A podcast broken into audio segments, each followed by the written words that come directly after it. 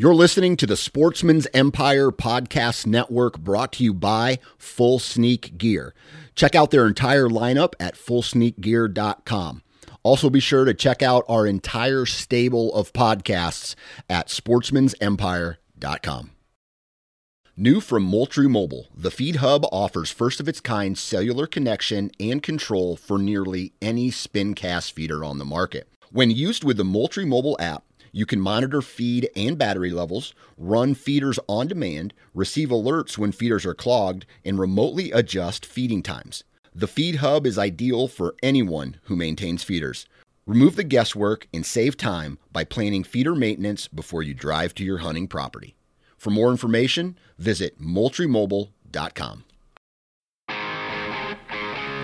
Welcome to the journey, where we are going to talk about a lifestyle with dogs and throw in a few life lessons along the way. Whether you're a hound hunter, a bird dog enthusiast running setters, pointers, retrievers, or a flat out running dog junkie, this podcast is for you. I am your host, Heath Hyatt, a certified law enforcement canine trainer with over three decades of personal and professional training and handling experience. It's time for me to pay it forward. So grab your leads, lace up those boots, and come and join me on this lifelong process of teaching, training, and learning called The Journey.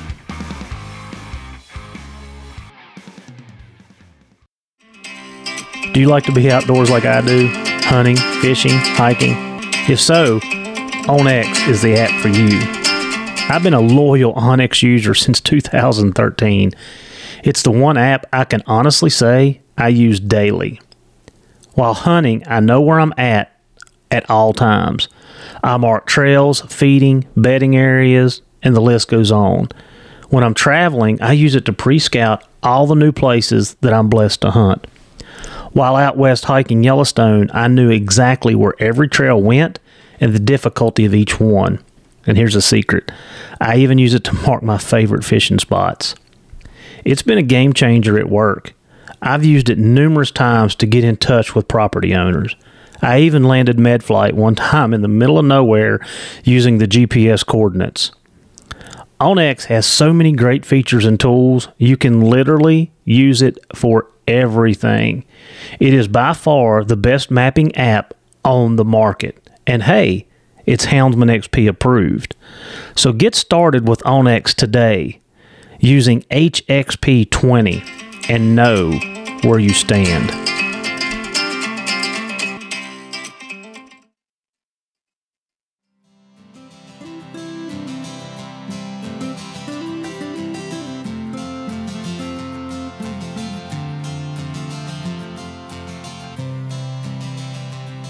It is Wednesday.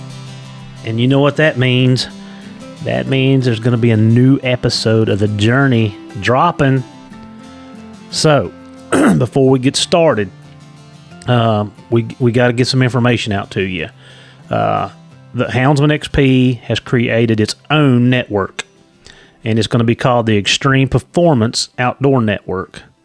So, what does this mean for the listeners? If you guys really enjoy listening to the Journey and the Houndsman XP and all mixed up and AMA, um, the Dogmen, you're going to have to go to wherever you get your podcast, whether it be Apple or Spotify, and I don't know where else everybody goes. That's kind of I go to Apple, so I'm not sure. But on March the first, we are going to be switching from the Sportsman's Empire to the Extreme Performance Outdoor Network. So you're going to have to go in to where you get it and type in the show that you want to listen to. If you want to listen to The Journey, you need to type in The Journey with Heath Hyatt. Um, there's a lot of other podcasts called The Journey. Make sure you put it in, you put with Heath Hyatt in there and it'll pop up. Once it pops up, you can like and subscribe just like you did in the first time when you started following. And it'll pop up every Wednesday when we drop a new episode and you're good to go. It's just a little transition there. Um, you just have to type it in your search bar. It won't take you 10 seconds to do it. And we appreciate it. Once I find figure out which um, picture or what my background is going to be for the podcast, which I'm not sure yet what I'm going to use, I will post that on my reels. I'll post it on my stories, and you can go and that po- that picture will be attached with it, so it'll be self-explanatory. So March 1st, everything's coming off the Sportsman's Empire. It's going on to the Houndsman XP network, which is going to be Extreme Performance Outdoor Network. And we're just going to keep rolling. So let's get this one started. Thank you guys for following us on the journey. All right. The journey is back at it.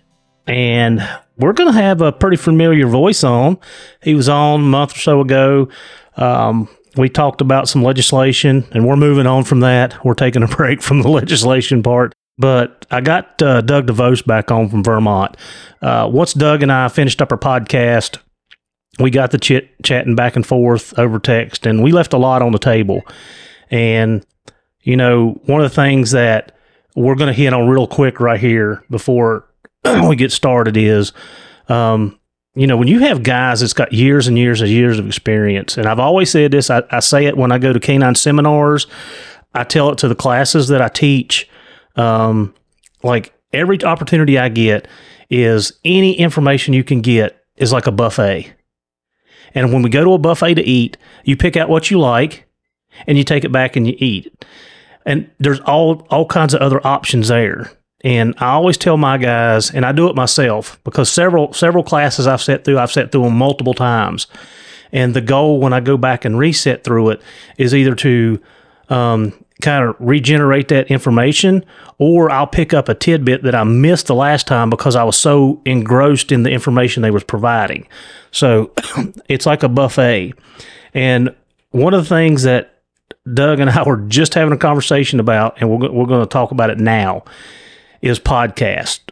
Um, Doug, I want you to tell your experience, what you were just telling me, and what what what it has changed for you. Yeah, well, uh, again, I appreciate coming on again, and we were we were just talking. I uh, I never listened to podcasts ever before you and I had done one, and um, my work, I'm I'm working an hour and twenty minutes from home, and now I'm listening to podcasts on the way to work and home, and uh, you know, you, you even hear about the new ones coming up, like uh, the one you had just done on artificial breeding, which I have a lot of interest in. Um, you know, I make sure you get to listen to them, and you hear hear everybody's everybody's uh, you know personal opinions and, and things they've gone through and things they've done. It might save you a lot of trouble. Yeah, and while we're on the AI, real quick, so uh, guys, I've had a lot of um, messages sent my way about the AI process. Um, it seemed like it um, kind of struck with people that were interested. So one of the things that Aaron and I did not talk about, and I actually text her just to make sure that I was getting the correct information, is what does it cost for the insemination part to the female if you do it surgically? Now, for her vet clinic, it's going to run you three to three fifty, um, and that's if you don't do that's without the estrogen test to make sure that they're where they're supposed to be. So three to three fifty. So total total everything. You get the dog collected. excuse me. You get the dog collected, and then to have the, the female um, bred later on is going to run you about seven hundred dollars. Um, and I don't know. I've never bought a straw. I don't know what it cost. Um, but anyway, I feel like that you could recoup that, you know, with a pup or two. So anyway, I wanted to put that out there before we got too deep in it. That um, I just I talked to her and found out the the back end of that process, so everybody kind of has an idea where we're at. So, uh, four fifty for getting him collected. In, in that average, I can't remember exact numbers. Um, four thirty some maybe, and then three to three fifty to have the female inseminate, uh, inseminated surgically. Okay, um, so that's that. Back to the podcast stuff. I've always said this. Um, it's free information, and I love to read, and podcasts have kind of taken taken over for me because, like like you did, Doug, um, I I was spending twelve hours a day, not literally, but you know, ten hours a day in my car riding around, and I, the radio stations just play the same songs in a loop every other hour, so you get tired of that. So I started listening to talk radio, and I kind of was like, man, I feel like my, I'm like I'm like my dad because my dad, he, if he had the radio on, it was some news channel, and then you know podcast came along, and I started listening to podcast, and um, I really, I I, I like them. Um, I still listen to them. I I probably listen to two or three a day, somewhere in that that realm. Um, and I listen to a lot of different podcasts, not just on you know dogs and training. I listen to a lot of canine. What that what that would be canine training. I listen to a lot of leadership stuff. I I listen to um, all types of podcasts. So it's free information. It don't cost you anything. You hit a button on your phone, you subscribe, and you listen to what you want to, and you don't have to listen to what you don't. I was just saying, I was telling one of my workers that rides with me, I said, if I if I had something like this 25 years ago, you know, I I, grew up with a lot of old houndsmen, you know, guys that started even before telemetry was out. You know, I you could ask those guys questions and stuff, but it's not like listening to a podcast. You know, you're getting everyone's opinion from different states and different hunting conditions, different dogs. And if you're open minded and willing to try something, incorporate it into, like you said, and I think that works in every situation, work and hounds, if you're willing to incorporate certain things to make your situation the way you want it, you you can do really well. Yeah, and of course I've said this before, you know, I, I, was like you, Doug. I was taught under the old school method, a lot of compulsion, and I use compulsion in my the language for my law enforcement training is basically we made the dogs do what we wanted them to do, and mm-hmm. you know we didn't have I, the dogs that were naturals. You had a better relationship with because you you didn't have you weren't hard handed or you weren't being tested as much. And the dogs that that fit the other role. I mean, you didn't have a relationship like, you know, that I have with my dogs now. And it was 2013. I hate to say that, you know, just, you know, 11 years ago that, you know, sitting in a class in St. Louis, Missouri, that like, it's like somebody smacked me with a shovel. I'm like, gosh, man, I've been doing this wrong for so long. And then once I started trying to put it into practical application and I saw the benefits of it, I mean, I, I mean, I felt like an idiot. Like I really did. Like, I, I've always tried to, because there's a lot of people around here that you know they have a dog issue. They'll ask me, and I'm no, I'm no dog whisperer by no means, but I've been around dogs my whole life, and I, I've learned over the years. An old guy told me once. He says, "You ain't got to break their bones. You got to change their mind." And uh, it's, it's pretty simple sounding, but it makes a lot of sense, you know and I think dogs you can think about it and be complicated, but it, it can be really simple too.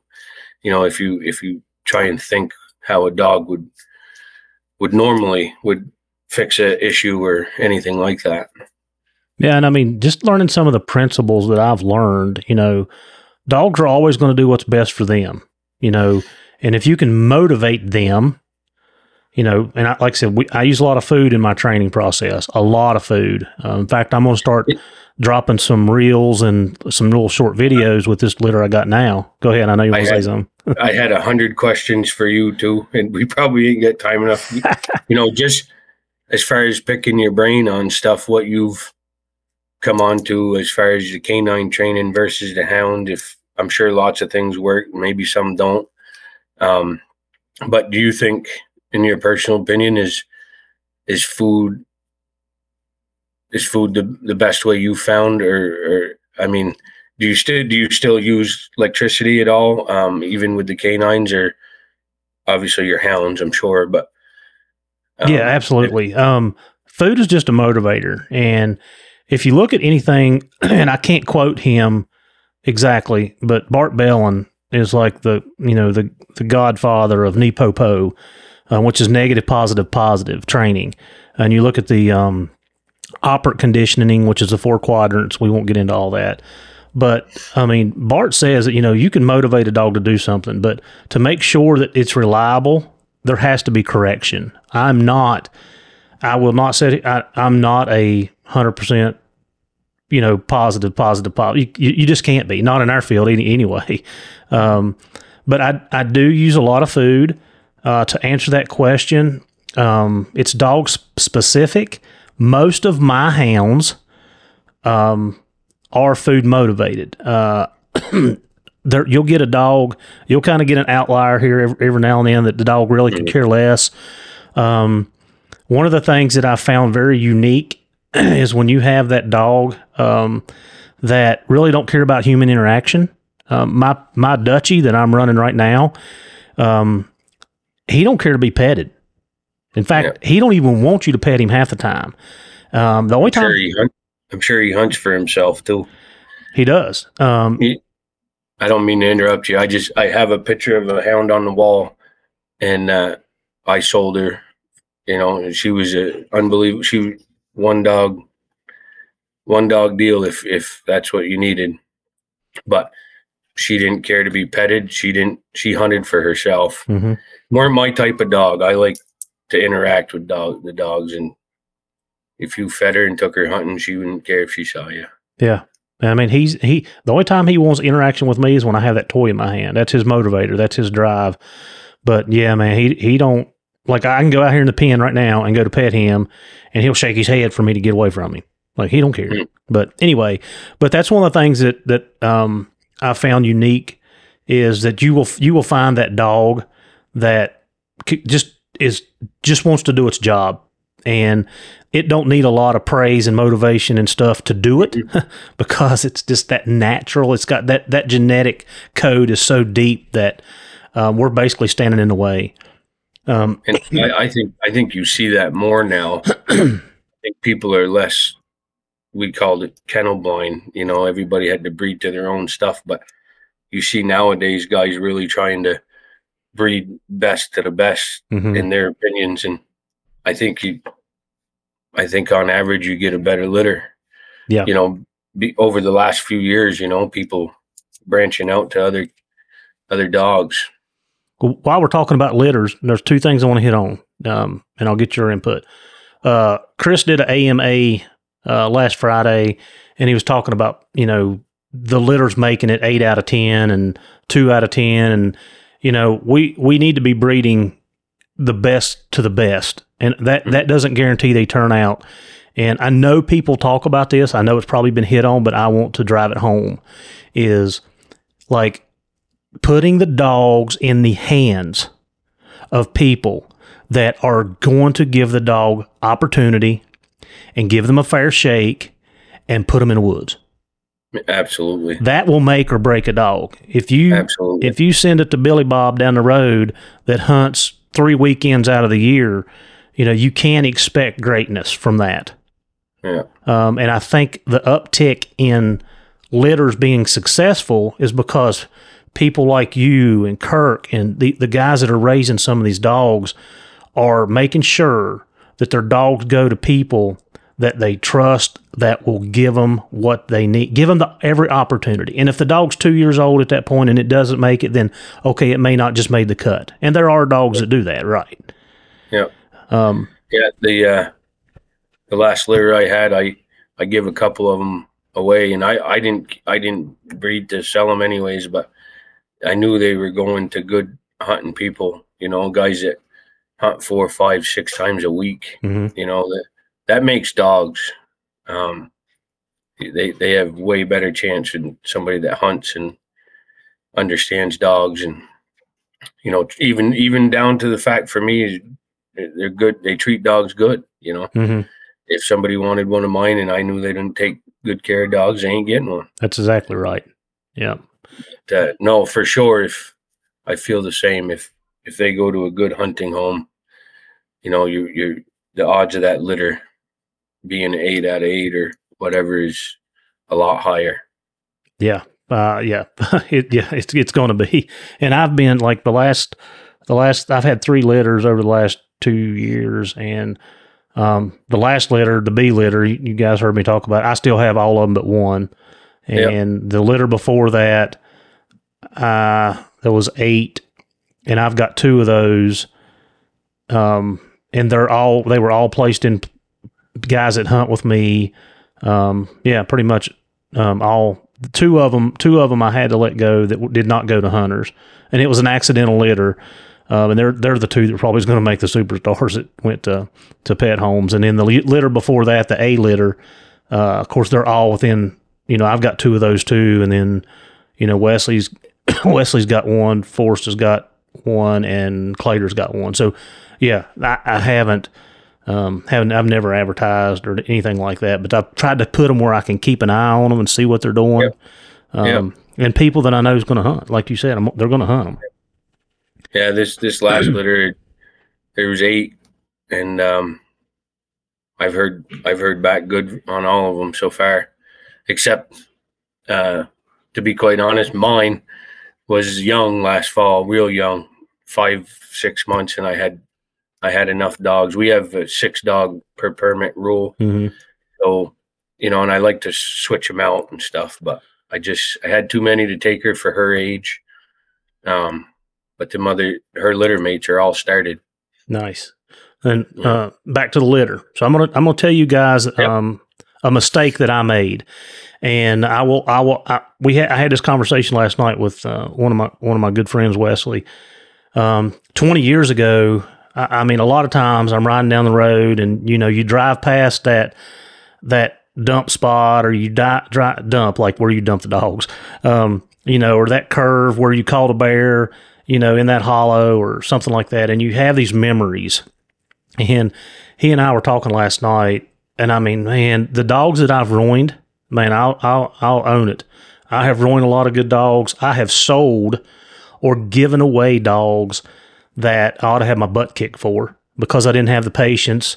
Um, I I was short fused, uh, all the things that you're not supposed to be. I I, I fit that mold or did. and we were talking last night, and he was like, "Yeah, that's definitely not you now, but I remember so and so." But back to the litter. So I'm gonna tell you a, a mistake that I made with the B litter. So those pups are just now turning six months old. So at uh, it was about four, four and a half, somewhere in there, four, four months old, I would say. Um, I thought the kids had been doing a little bit more lead work with them, and so anyway, I ended up um, having a coon, and I went and turned it loose, and the pups, man, they were like all four of them were doing exactly what you want to see. You know, they're they're gamey, they're hunting, they're working, and so Maddie and I were up in the field with them, and I called them, and I put them on double leads. I put two on one lead and two on the other. And if you guys, and I've seen it in the police world, and like it kind of smacked me in the face up here when I did this, they shut down. And when I say shut down, I mean it didn't matter what was going on. The world could have been blowing up. There could there could have been there could have been a bear sitting five foot from them, and they could have cared less because mentally, the pressure that was put on. When I say pressure, they had the leads on them. They were tied up to a fence post. There was two of them tied together, which I never do. Um, two of them tied together. They they had not been prepared for that step yet. Um, and I will say I I'm a little bit behind with I, I was I was a little bit behind with these on the lead, but I thought the kids had been working them more. But it shut them down, and it shut them down to the point where they were flipping out. Everybody's seen the pup dogs on the end of the lead, flipping, flopping, running backwards, squalling like you know a banshee. And so I went up and I turned them loose, and they all hightailed it back to the house. And when I say hightailed it, I mean run like a scalded dog to the house. Um, so that's five, six hundred yards back to the house. And three of them recouped pretty quickly. Um, they were a little bit leery of me, but I could get my hands on them, whatever. I had one, and he, it took me almost a month. Now, guys, listen to what I'm telling you. I put him in, an, in a situation that he was not he was not prepared for. It was uncomfortable, and it was a shock to his system. It shocked all of them. It took me almost a month to get my hands back on him where he would trust me. Mm. So at four months old, one bad experience, because this is what it was one bad experience will set you back for months. And I, I mean, I'm a professional, like I train dogs for a living. And when I seen what was going on, I tried to stop it and reset. The pups weren't having any part of it. Um, it took me a couple days with the other ones where, like, they did they didn't want me catching. I mean, that's what happened. They did not want me catching them because it was so traumatizing that they got tied up on a lead to a fence post, and they had not been done like that before. Um, twenty years, fifteen years ago, I would have probably got rid of every one of them at that point in time. Me I would, too. I would, I'd have sent them packing. I'd have said, "Come and come and get them." Yeah. But I, through my training and experience, I'd seen what was happening. I'm like, mm, "Yep, bad. Let them go." They got to the house. I, I was very patient. They're they're four months old. I'm not in a rush. And and Briggs, which is the one that it took me almost a month to gain his trust back, and I mean, just within the last couple of weeks, um, like he, I'd go out in the yard, have him loose in the yard, all them pups would be running, and he'd be right there with me, like he'd be right within hands reach. But if I reached down to touch him, gone, gone. Like I'm out of here, buddy. You ain't catching me and doing that to me again. Um, so I have I, I had to take a step backwards, um, build that trust again. Didn't do anything else but try to build trust with them. And I mean, of course, now I've got them doing everything else. Um, but you know, just I'm just trying to give you guys a little bit of insight to some of the things that I used to make mistakes on, and it was a mistake now, but I know how to fix it. Then I didn't. I just got rid of it. Like you said, y'all out of here. You're out of here. Um, so I just wanted to share that with you guys. If you see your dogs, and when, like I said, when you see them shut down, that they go into survival mode. That's what's happening in their brain is survival, and nothing else matters. Um, a behavior that you'll see out of this. Now, these pup, well, no, actually, this did happen. One of them did. When they go into survival mode and you go to reach down at them and they bite you, that's because they're survive. They're trying to survive. They have no clue what's going on. Um, and one of them did that, and I didn't get mad. I didn't get. I didn't lose my temper. I, I didn't even think nothing about it. I'm like, okay, okay, yeah, I got to get him out of this because as soon as he comes out of red, and it took him, it probably took them an hour that evening. But I just want to share that with you guys that a mistake that I made with the litter that I'm raising right now.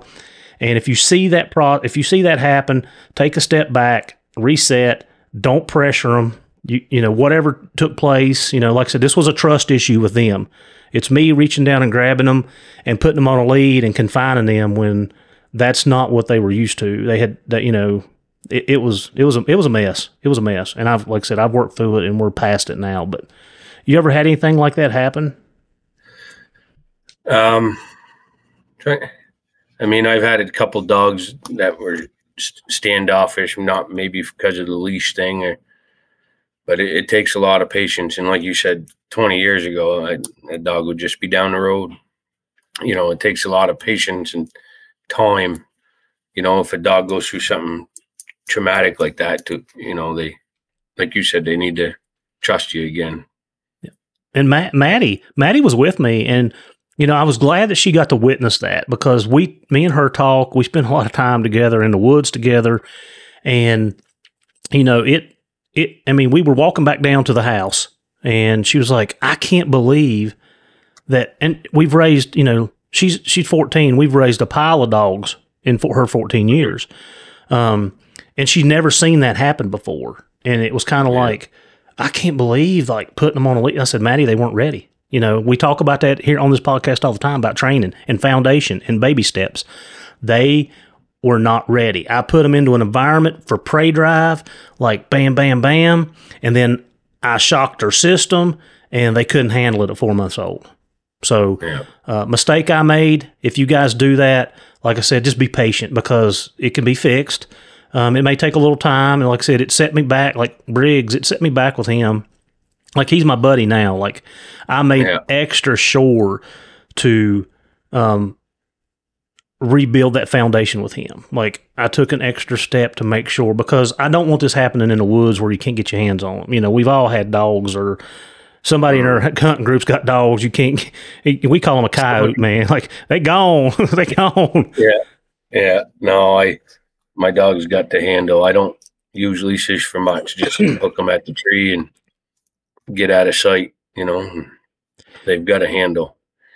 But in your experience, mine personally, uh, I've had better luck with uh, females maturing quicker Mm-hmm. uh, a- as young dogs, and I think they they do in in humans. But um, I think I'll, I'll get a younger dog as a female to start and advance uh, a little quicker than a male. I've had better luck with that, anyways. I, and I I've got some good males too, but um, Yeah, it does seem like the females mature quicker. It does. Yeah. Yeah. So, but I've also I've I think in the past I've I've pushed a young dog harder than they they should. They almost not I wouldn't say lose interest, but I think you can over I think you can overhunt them when they're coming on. hmm And and uh, years ago, not knowing that, you think the dog just don't care for it anymore, you know. But you leave them home a few days, and you know things like that. I, I've noticed myself. Well, I'll tell you what, you know, and you've heard, I'll tell you what you're doing, and people don't get this. I mean, like I said, it takes, sometimes it's a sophisticated process, and people don't take the time to analyze it and look at it. Um, I'm with you, Doug. I, I don't like to, until my dogs are a year old, um, I'm not hunting them that much on bear, on bear. I think Mhm. coon is a different story. so, um, my little sassy female, uh, she, you know, she was six, eight months old, 10 months old, I think, during bear season. And I mean, I hunted her maybe six or eight times during December. And training season, I had her out four or five times. And she's so, like, she's showing me so much. It's just hard to keep her in the kennel. Like, it's hard. But Yep. I, I want guys to realize this. Doug, you putting that pup up, are you seeing that it's it's kind of shutting down or it's it's not act it's not performing at the level that it was? Hey, it's got this ability, you see it. But then you keep pushing, pushing, pushing, and it's not mature. You put that dog in the pen for a little bit, you're building frustration. And when you build frustration, you're building drive if it's if it's right. Um, and when you take that dog back out two months later, or three months, or whatever, however long you put it up, you're like, bam, where'd you come from? Because that dog's ready to go. I I had a dog, and this is this is a true story. That same dog I just told you that hunted for herself, and I I sold for she, she real good money. She was a real bear dog. Her first year, that going into that fall, she, on a pile of bears, um, but she'd come off a couple, and she was catching a lot by herself, and but I was still frustrated because she was coming off. But you can't expect a dog to catch all the time alone and and be on the ground with bears and and not get sick of it at some point. And I I considered cu- culling her, you know, and I said I leave her this winter, and that next spring, that next June, uh, I think we treed 28 bears in June, and she never backed off of one. Matter of fact, it was the opposite. But I mean, I was 50 50 on, on even keeping her for the winter. And she ended up being an unbelievable dog. yeah, I mean, she probably matured was probably the biggest thing right there. Yeah. it? Yeah. She went, I think, you know, she was a little over two that next year, Mhm. you know, so I was expecting a lot out of that one and a half year old, which I, I expect them to do pretty well at that age anyways, but you know, most of the time she was doing awesome. Just a couple bad bears, she'd come off. And uh, that that winter of maturing, she she came into it that next year. Yeah. Um, and while we were on pups, uh, and when we talked, he was talking about be- breeding the best of the best. I wanted to bring this up, and I got I got sidetracked in my own thoughts. Um, when you when you're breeding, Doug, I know we talked about um, what about what about build, conformation, temperament? Um, what are some of them other things that that you're looking for? Yep. Um, for myself personally, I, I don't like a big, heavy boned dog. I don't. I don't like a. I don't like a big, tall, heavy dog. I like a more narrow chested, good legs, good tight feet. Um, and maybe I would want something different if I lived somewhere else, but we got a lot of hills, a lot of mountains, and um, I think them bigger boned dogs, them heavier dogs, they, I think they get older quicker. You know, you take a streamline built dog, that dog's seven, eight years old, still going to go well.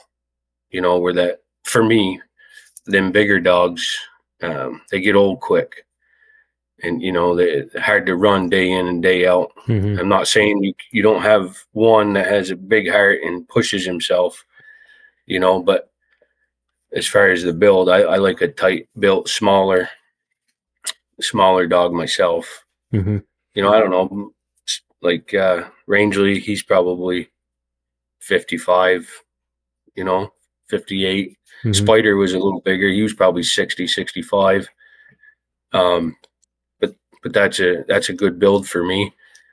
Um, they they got to be generationally good, and I don't know if that's the right word for it, but I, I don't breed a fluke. Um, and I'm not saying there's anything against it, but I think you know guys like me and you and the guys that we know that hunt super hard. I mean, you're putting your whole life into it. I'm gonna give I'm gonna give a dog two years, you know, two two and a half years of my life 100%. I want the best chance possible. How many times can you do that from now until you can't go again, you know? Mm-hmm. Um, so like th- that, that dog's brothers and sisters and aunts and uncles, you know, I want an average of really good hounds of, of what you're looking for. And, and that's, that's how I personally select a dog that's worth breeding. Um, they got to be good natured too. No, no aggression. You know, I, I can put my males in a box with strange males, and that's a lot to ask for, even if you got good dogs. But I don't, I don't allow any of that stuff. Yeah, I'm, I'm with you. I, and I, like I said, I'm, I'm constantly learning, and I've made a lot of faux over my career, and I'm sure I'll make more. But I'm trying to be more educated and make better decisions for my dogs. Um, but yeah, I really look at the litter mates. And then again, we got to go right back to what we just said. You know, are they getting in hands of the people that's going to hunt them? I want to see how that litter's doing. I do want to know, you know, the the dad and the mom don't have to be, you know, talking to Bart Rogers, and we did that podcast a year ago with him from Auburn University. You know, talking to Bart, they don't have to be superstars. A lot of your average dogs are the ones that produce the really good litters. Uh, but their I, grandparents are probably, yeah, you know. I, w- I want to know what their parents do and their their aunts and their uncles and their their grandparents and their great and you know it's hard to track some of these these dogs back um, that far um, with the line that I'm hunting, but yeah, the litter mates are huge. That's that's one of the first things I want to you know talk about or find out about, and then you know back to the parents as brothers and sisters. What's that litter doing? And then I really think that ups your odds if, if you can do those two things. I think it ups your odds. Yeah, absolutely. Yep. Um, one of my best things out here, but the two best males I've personally bred to is, is Spider and Rangeley, and of course I have I have some stuff out of Kurt's Taz dog too, and he was he was a wicked reproducing dog. Um, he was a nice dog. Um, but like Rangeley, he's got really tough black and an old, old friend of mine in, in Maine, he's been a guide for 55 years and he won't take a pup if it don't have black pads. Hmm. And, and, and I don't believe in any kind of hocus pocus stuff, but, um, that dog's never been sore footed. That Rangeley dog, he, he he's tough. He can go every single day. Uh, if he hadn't lost his leg, he'd be nine this year. He he'd still be right there with the other dogs. Hard and and he pa- he passes that on. I have three three dogs out of him, two different females, three different litters, um, and they all have tough feet. You know, Yeah. That's that's a super good trait to have. Yeah, I and I'll talk, I'll hit on this real quick because I'm like you. I I like a dark pad. I think they hold up better. But you know, Shorty Gorham said something in one of the podcasts that made me sit back and rethink my position. Like, Mhm. and he's a he's a rodeo. You know, he run the rodeo and stuff. And my sister, my dad, uh, and my daughter all have horses. They're horse nuts, and there are horses with white hooves. You know, with the they're not they're not they're not black. And you know, Shorty made the comment that you know those horses are just as tough. If you look at some of the wild mustangs, they've got white, and it made me change my thinking. I still like the darker pad. That's what I would prefer, but I'm not as um like I said, my most of my dogs are mixed. They've got the black and a little bit of the white or the white in them, and I'm trying I'm trying to breed for the the black. That's what I want. Um, but when Shorty said that, I, I had to take a step back and rethink. Like, okay, well maybe maybe he's got a point, and I just want to bring that up as a as a like just think about that. Not me and you, but for the listeners. Like, uh, he made a he made a valid point. And like I said, I've been on you know round horses my whole almost my whole life too, and um, it just made me think differently. I'm like, mm, Yeah. okay, I got it. Yeah, no, I ain't I ain't saying that's the way it is. That's just Yep, that's right. one of the old the old fellas told me, you know, and you, you ever see a coyote with light pads, you know, and if if you think of it that way, Mm-hmm. and them guys are on every type of snow condition and and and bare ground condition there is, but uh yeah, it's just uh, a preference. And the last the litter the bee litter the, when I bred uh, Kate, that was one of the things that I asked about. I'm like, Mhm. "Them dark pads, you know, got dark pads, and they're like, yeah. I'm like, okay.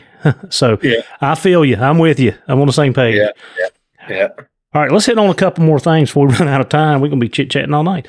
Um, Yeah. so Chris and I done a podcast on rigging, and um, I tried to hit on a lot of topics. Um, I'm not an expert at it, like I said, by no means. I've been very lucky with the success that I have had. I'll just put that there.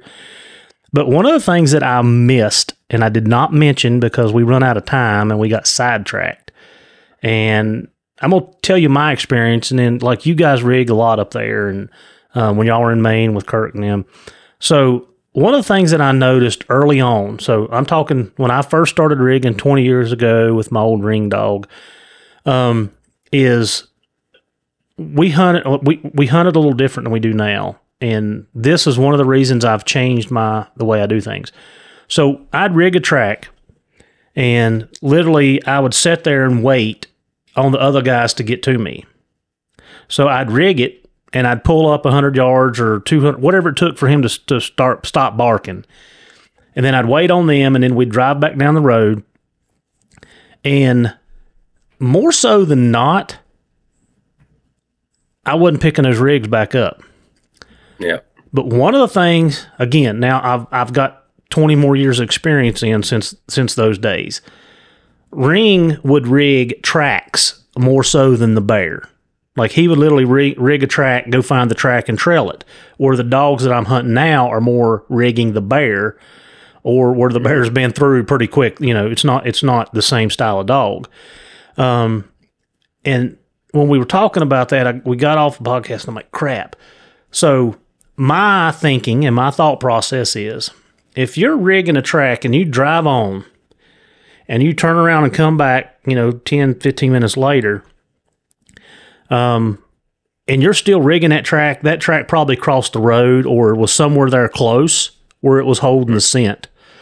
Um, but I feel like more over 50% of the time, Doug, I if I drove past a track and turn around and come back, I couldn't get it started. And now, if I rig, and you know, you can ask all the guys I hunt with, they get so mad at me. And maybe I've never explained this to them. Maybe maybe I've just done it because of my experience. But if I rig a track now, my dogs are coming off the truck. Like I'm not waiting. I'm not driving down the road two miles and coming back or 400 yards and waiting. I turn them loose. What do you think? yeah.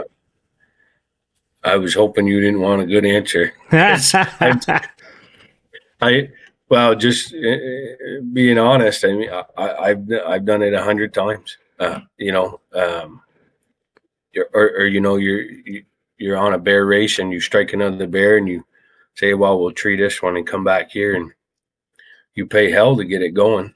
I mean, I ain't saying you don't, but um, I I don't know what it is if they locate it when they first hit it, you know, and they have it in their head, it's right there. I I don't. Well, I think it's a tough one. I think it's a lot of things. Um, you know, if we want to break it down a little bit, um, first of all, you got to think that scent itself is decaying by the microsecond. Like as it's falling, like it's bacteria and it's literally decaying on itself. Um, and I never really give this a lot of thought until I started learning. And like I said, maybe this is something I've kept to myself. But yeah, when you drive up the road, and let's just make a visual so people can see what we're what we're talking about. So we're driving up the road. You're you're driving up a road. On the left hand side of you, there is a there is a incline. It could be a ridge, it could be a bank, it could be whatever you want to call it. It's something that goes up. And then on the bottom side, just like we're driving down a mountain road, on the right hand side, passenger side, it drops off in into a low point. And we drive through there. And if the bear's below us and it's early morning, the thermals are probably car- carrying that odor up. We all mm-hmm. can agree with that. That's pretty simple. Yeah. Um, if the bear's above us, um, depending on which way the wind direction, the barometric pressure, all the things that goes into play, and we could talk about that for days. Um, mm-hmm. You know, the bear may be right above the road, and the dogs catch the odor, and there you go. But we drive down the road, like you said, go get our dogs, come back, load them up, and we come back. Well, if the bear on the bottom of the road on our passenger side, the odor and those thermals have moved, that odor has literally pushed up the mountain and it's gone. It's not there anymore unless you get close to that animal where you're getting that live scent from him. And we, um, you know, we talked about that too about uh, when our dogs get proximity alerts in the police world. Unless you get within that three to four hundred yard range, and I'm not saying it can't be five or six, depending on the the area you're hunting, you know how the current's traveling, the wind direction, all that stuff. It can it can change. I'm just saying 400. If you're not within 400 yards of the actual bear, then chances are likely you're not picking that up. Yeah. And, then the bear that was above the road, um, again, thermals. Did it take the, did it take it up? did did the, the air pressure push it another mile out the road? You know, there's so many things that go on with odor that I think sometimes we don't even think about. You know, we just like you said, we just drive by, dog struck, go get the dogs. We come back an hour later, the dogs aren't striking. We're like, "We're dogs ain't worth a nickel." Well, mm. it's what I. This is what I tell my detection guys. Um, and when we're when we're running for odor, whether it be narcotics, explosives, whatever, um, the dog's nose is only good if the odor's available. So, if that odor is not available for the dog to smell, then you cannot expect your dog to find that odor. Right. And and I won't go into detail there what I'm talking about, but um, there are ways to uh, change the the velocity and the way that odor travels um, for us. Um, so I don't want to give that away. But does that make does that make sense? Yeah, for sure. Yeah, I mean, I'll, I'll I've seen so many different things striking.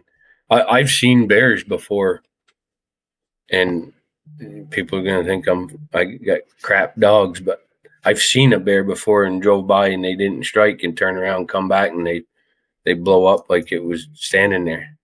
But I I, I say the scent hasn't risen. You know, they didn't see the bear. I, I don't know as if the scent had time to to come up to where they're rigging. Um, that's my excuse anyway. Um, but I've I've been the third truck. I'm this one time in particular. I was a third truck, and I had some guys here from out of state, and my Rangeley dog blew up, and I radioed to the front truck if they had had a strike at all, and they hadn't, and I stopped and let Rangeley down, and he went 200 yards down on the lower side of the road, and he opened, and I cut my side of the dog box, and the guy says, "What are you doing?" I said, "Well, you you should let your dogs go, and we treat a bear."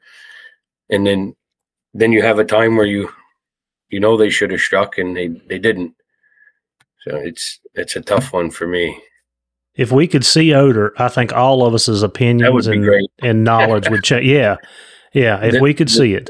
The Alpha 400.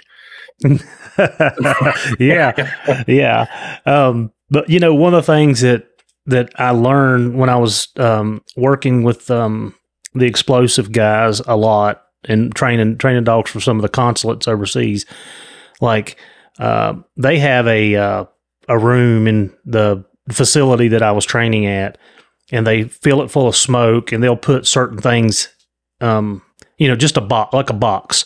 Um, let's just take a cardboard box, a two by two box, just two by foot by two foot, just a an ups box, and they'll tape it just like at the seam. You know, they tape, they fold it up, tape it up the bottom, fold it up, put your strip across the top, and for us, we always think we'll just run, you know, run the dog across the top because that's where the odor's coming out. That's the seam, right? Well, you couldn't be more wrong about that. And I've seen it in this room too many times. That odor, that odor sinks and comes out the seams of the bottom. And so I, we, I, I, you know, that was a learning thing for me because I was always running the dogs wrong. Preve- I was presenting the, the area that I wanted them to, to, to sniff. Um, Right. And it was not the right area to be presenting, presenting them. But yeah, I mean, odor is so tricky. And when you think you know, you really don't. Like you said, when you, you the bear crossed the road, you should have struck on it, and you don't. And then you know you you come you come behind a third truck, your dog strikes. You're like, what's going on? Like we just you know it's it's an unknown. It really is. Yeah, it's it's really incredible. Even after you know 25 years or whatever, it's it's amazing what they can do, what they can smell. You know, we get to go in the Maine there. We get to run off camera. You know, and you see. of course, I got a different thought on that too. Um, these guys say they take 14 hour, 15 and 16 hour old tracks, and I'm not saying to them that they're not, but there's so much scent on that bear path that them bears have been living on. You know, a, a dog Mhm. that gets used to running down those bear paths, most of the time that I've seen personally, them bears ain't more than a half mile away laying down.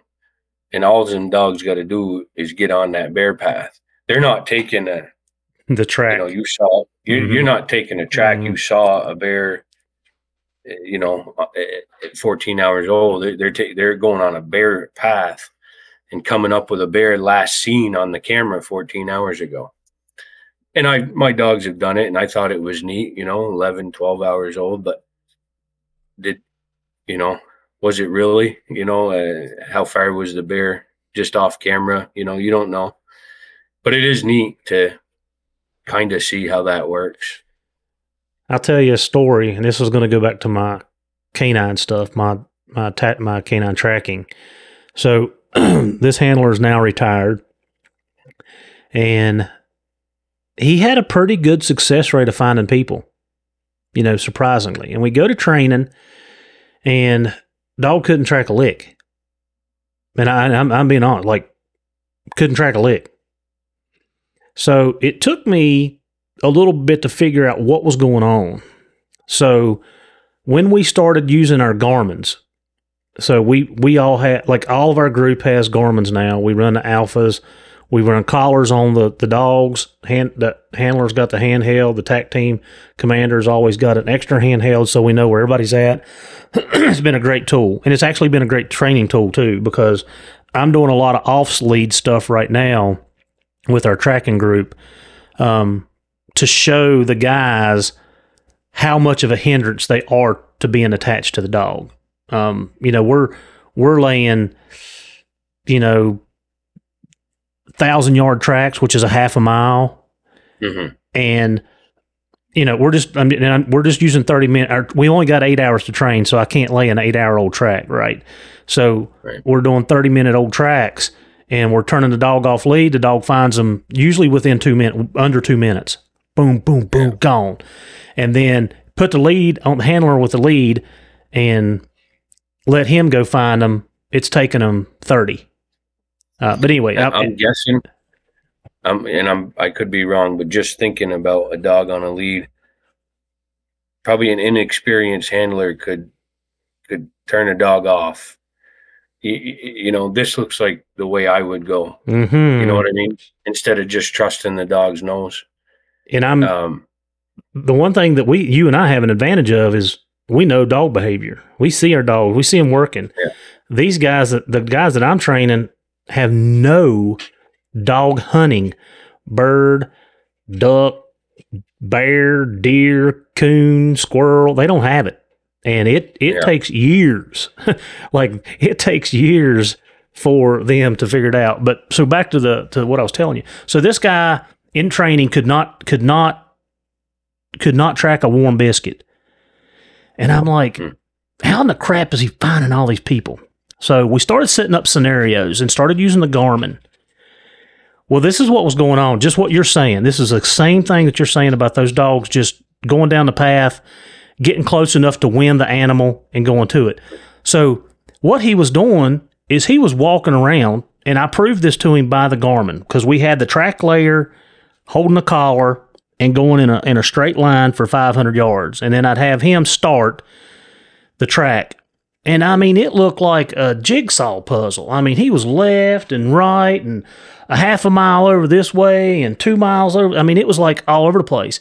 But he was walking around enough to the dog actually got in body odor and was able to, to locate the person. So all he was doing was an area search on lead, not tracking.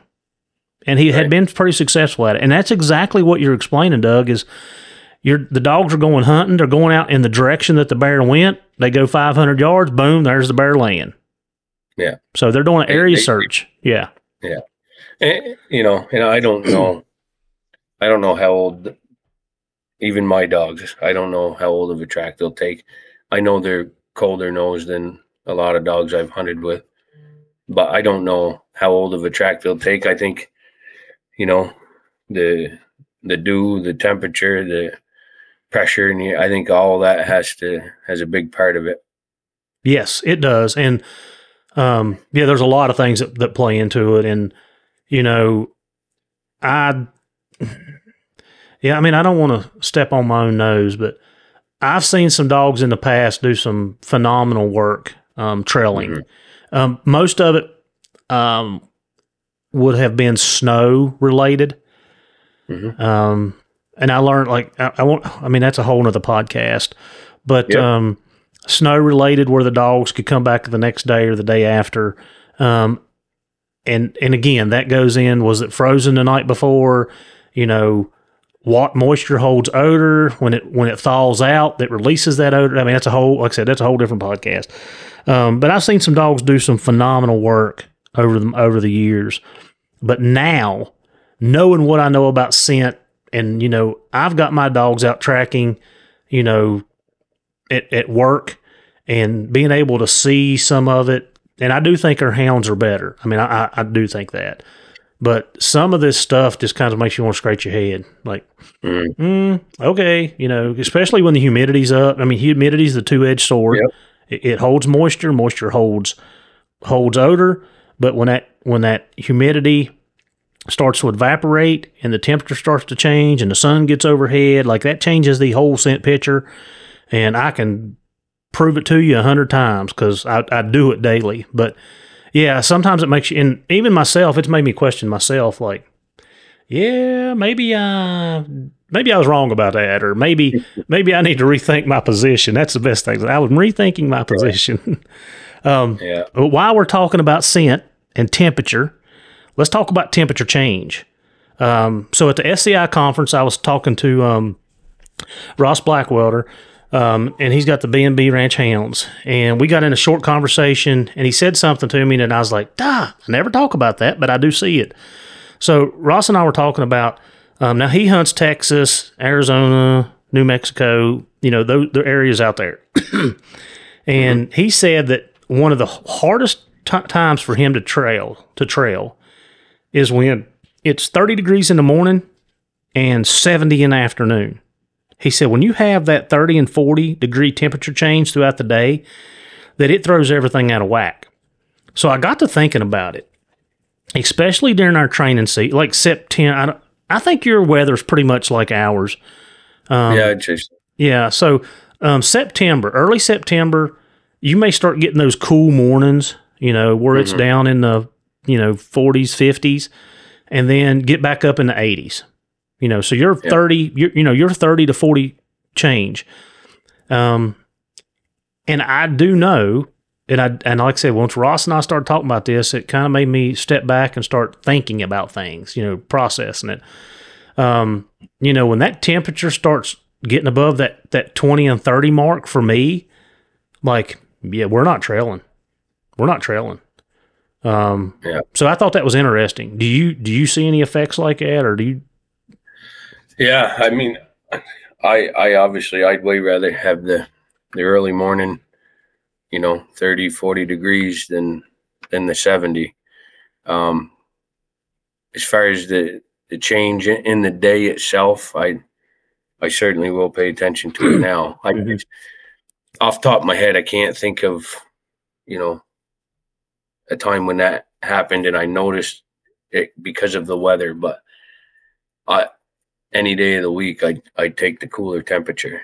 Yes. I, I personally I personally think the you know you take a take a better track, you know take an older track or or you know do a better job on it um, with them cooler temperatures. Yeah, and I mean all the way around. I mean, it helps the dog. The dog's you know olfactory system works better. You know, the hotter it is, I mean, the hotter it is, and the more they're panting, that's their that's their sweat for us. Like we Yeah. get to sweat externally, they don't.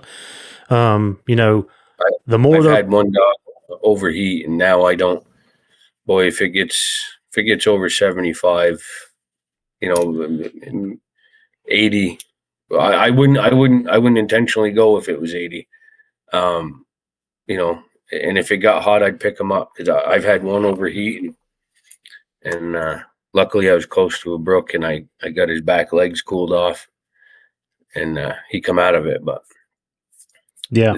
temperature thing's big for for me. Yeah, me too. I mean, all my guys, you can ask him like ten o'clock in the morning, I'm done. Like especially you know Yeah. August or early season. Yeah, I'm done. Like I'm Bear can run out in front of me, and I'm Yeah. I'm gonna wave at him like, "Daddy, you got lucky Yeah. today," because I'm not I'm not turning on him. And and for any listeners that that haven't had a dog overheat, a- a- and correct me if I'm wrong, but I was told, and I, it worked for me. But cooling the dog's back legs off, they have main artery going down their back leg. you know, you wouldn't want to necessarily dip them in the water, but you, you can splash water on their Mhm. back legs, and it helps their internal cool down quicker. yeah, uh, And, uh, Garrett and I did a podcast on heat exhaustion. Yeah, and that's one of the things he said. He said, you know, and I've I've done this before. Um, I ain't got to all the podcasts yet. You got plenty of time. Um, Yeah. But you know that's one thing he says: do not do not soak them in water because they're you're basically just cooking them because they're you know they're thermal wrapped. Um, put them in put them in in the truck. Turn on the AC. Splashing. Splashing water, keep getting their feet cool because that's you know that's Yep. one of the main areas. So you're doing it right. Um, again, do not do not douse Do them in water. Wrap a towel around them. Like I, the thing. I mean, run a water hose. Like we've done it all. I mean, we've made those mistakes, and you know we're so blessed to have Garrett as a part of our group because he keeps us he keeps us lined out, and he's probably helped us save a couple of our dogs over the last you Yep. know four or five years. So, but no, you're you're exactly right. Um, that you just you know don't doubt don't soak them. You just like try to get their noses cool and their feet cool. Yeah.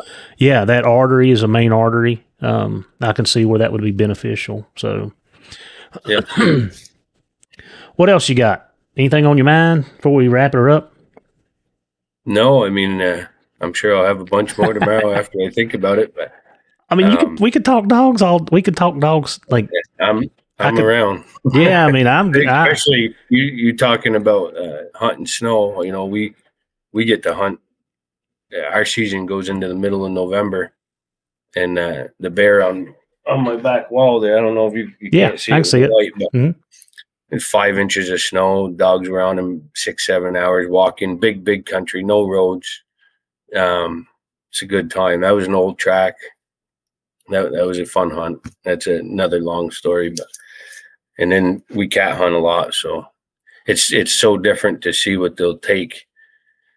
You know, these dogs will take a cat track that I know was made yesterday because I check them roads every day, hmm and um, you know I know they wouldn't do that with a bear on bare ground. They Mhm. wouldn't take that same track, but Yeah, somebody got to Different. asking me um, while you while you're on snow. Let's I'll throw a little cynology out at you because somebody was asking me about this the other day.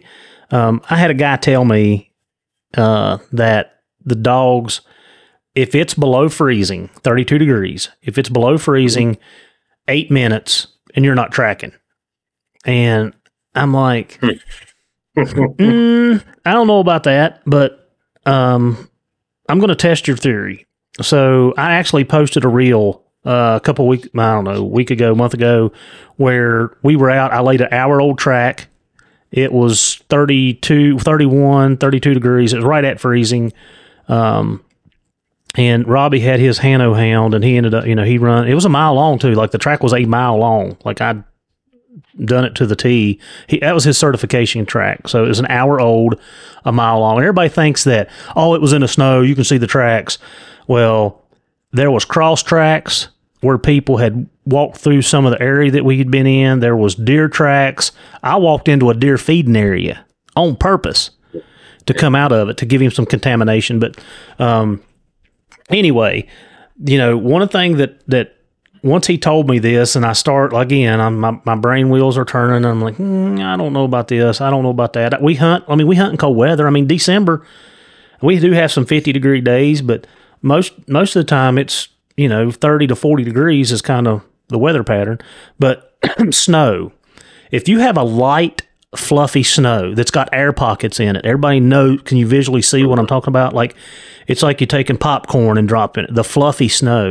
Those air pockets will hold odor. Will hold it. And if it freezes 32 degrees, what, what happens with molecules when they freeze? They shrink. What happens when they heat up? They expand. So um, that those pockets will hold odor a lot longer than what people think or Yep. you know may think. I don't know. People probably have it figured out way before I ever did. Especially the guys out west that are line hunting and that stuff. I mean, they they probably know a lot more about snow than I do. But um, yeah, when he told me that, I was like, mm, I don't I don't necessarily believe that, but I want to test it. I want to test his theory. So what we did that morning, it was 28 degrees when we went to training. Um, everybody got tracks that was 20 minutes old. That's it. And I know you bear hunters like 20 minutes old, you know, um, 20 minutes old, but when you're running, you know, 12 dogs, that's yeah, five hours worth of training. Um, so 20 minute old tracks. And I will say that a couple of the dogs did not track as um, enthusiastic as I thought they would. And then other dogs, it was it didn't make a difference. Like it was just it was just tracking like normal. So it was interesting to see that um, the different the different style the different dogs doing different things. But um, yeah, that theory to me is I shot it out the window. yeah. Yeah. Well, Doug, I mean, I, we kind of went all over the place with all kinds of training information and you know breeding and pups and everything else. But man, that's what that's what hound hunting's about, isn't it? Yeah. Yeah, it is. Yeah. Yeah, I I enjoy it, and I appreciate you having me on again. No, uh, we may come back around to you some other time, but I'm Yeah. I'm definitely I'm gonna make it a point to get up there and hunt with you and Kirk one time. Like, Yeah, man, I just want. I just want to watch you guys and learn and and maybe y'all can teach me some stuff. no, it's it's a good time. Yeah. We, we have good country. We get a lot of bears, and uh, it's a good time. Yeah. All right. Well, thank you for helping us teach, train, and learn.